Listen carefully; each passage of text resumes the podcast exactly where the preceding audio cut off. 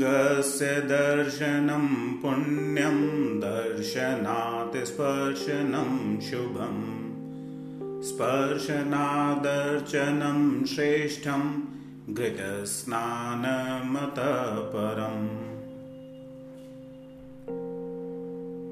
अर्थात शिवलिंग का दर्शन पुण्य प्रसूत होता है।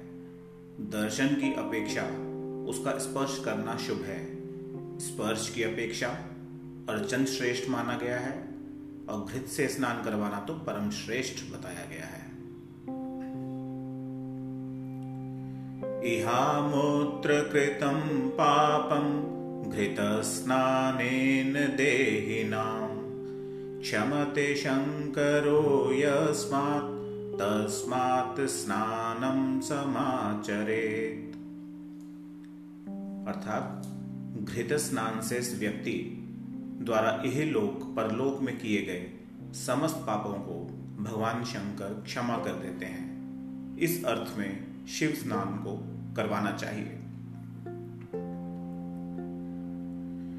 दशापराधम तोयेन, क्षीरेण दूषतं तथा सहस्रम क्षमते दधना घृतेनाप्युतम शिव। अर्थात शिवलिंग को जल से स्नान करवाने से दस प्रकार के अपराधों का निवारण होता है। दूध से स्नान करवाने से सौ पाप नष्ट होते हैं। दधी से स्नान करवाने से हज़ार पापों का शमन होता है। जबकि घृत से स्नान करवाने पर भगवान शिव दस हज़ार पापों को क्षमा कर देते हैं। नैरन्तर्येण यो मासं घृतस्नानं समाचरेत्। एकविंशतकुलोपेत क्रीडते दिवि रुद्रवत्।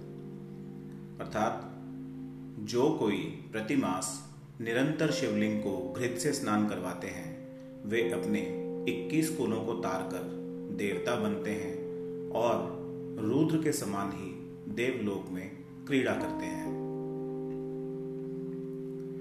जल स्नानम पलशतम अभ्यंग पंचविंशति पलानाम द्वे सहस्रे तु महासन्नानम तु भक्ति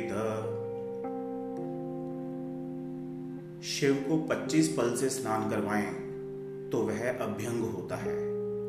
सौ पलों के जल से स्नान करवाएँ तो वह स्नान होता है।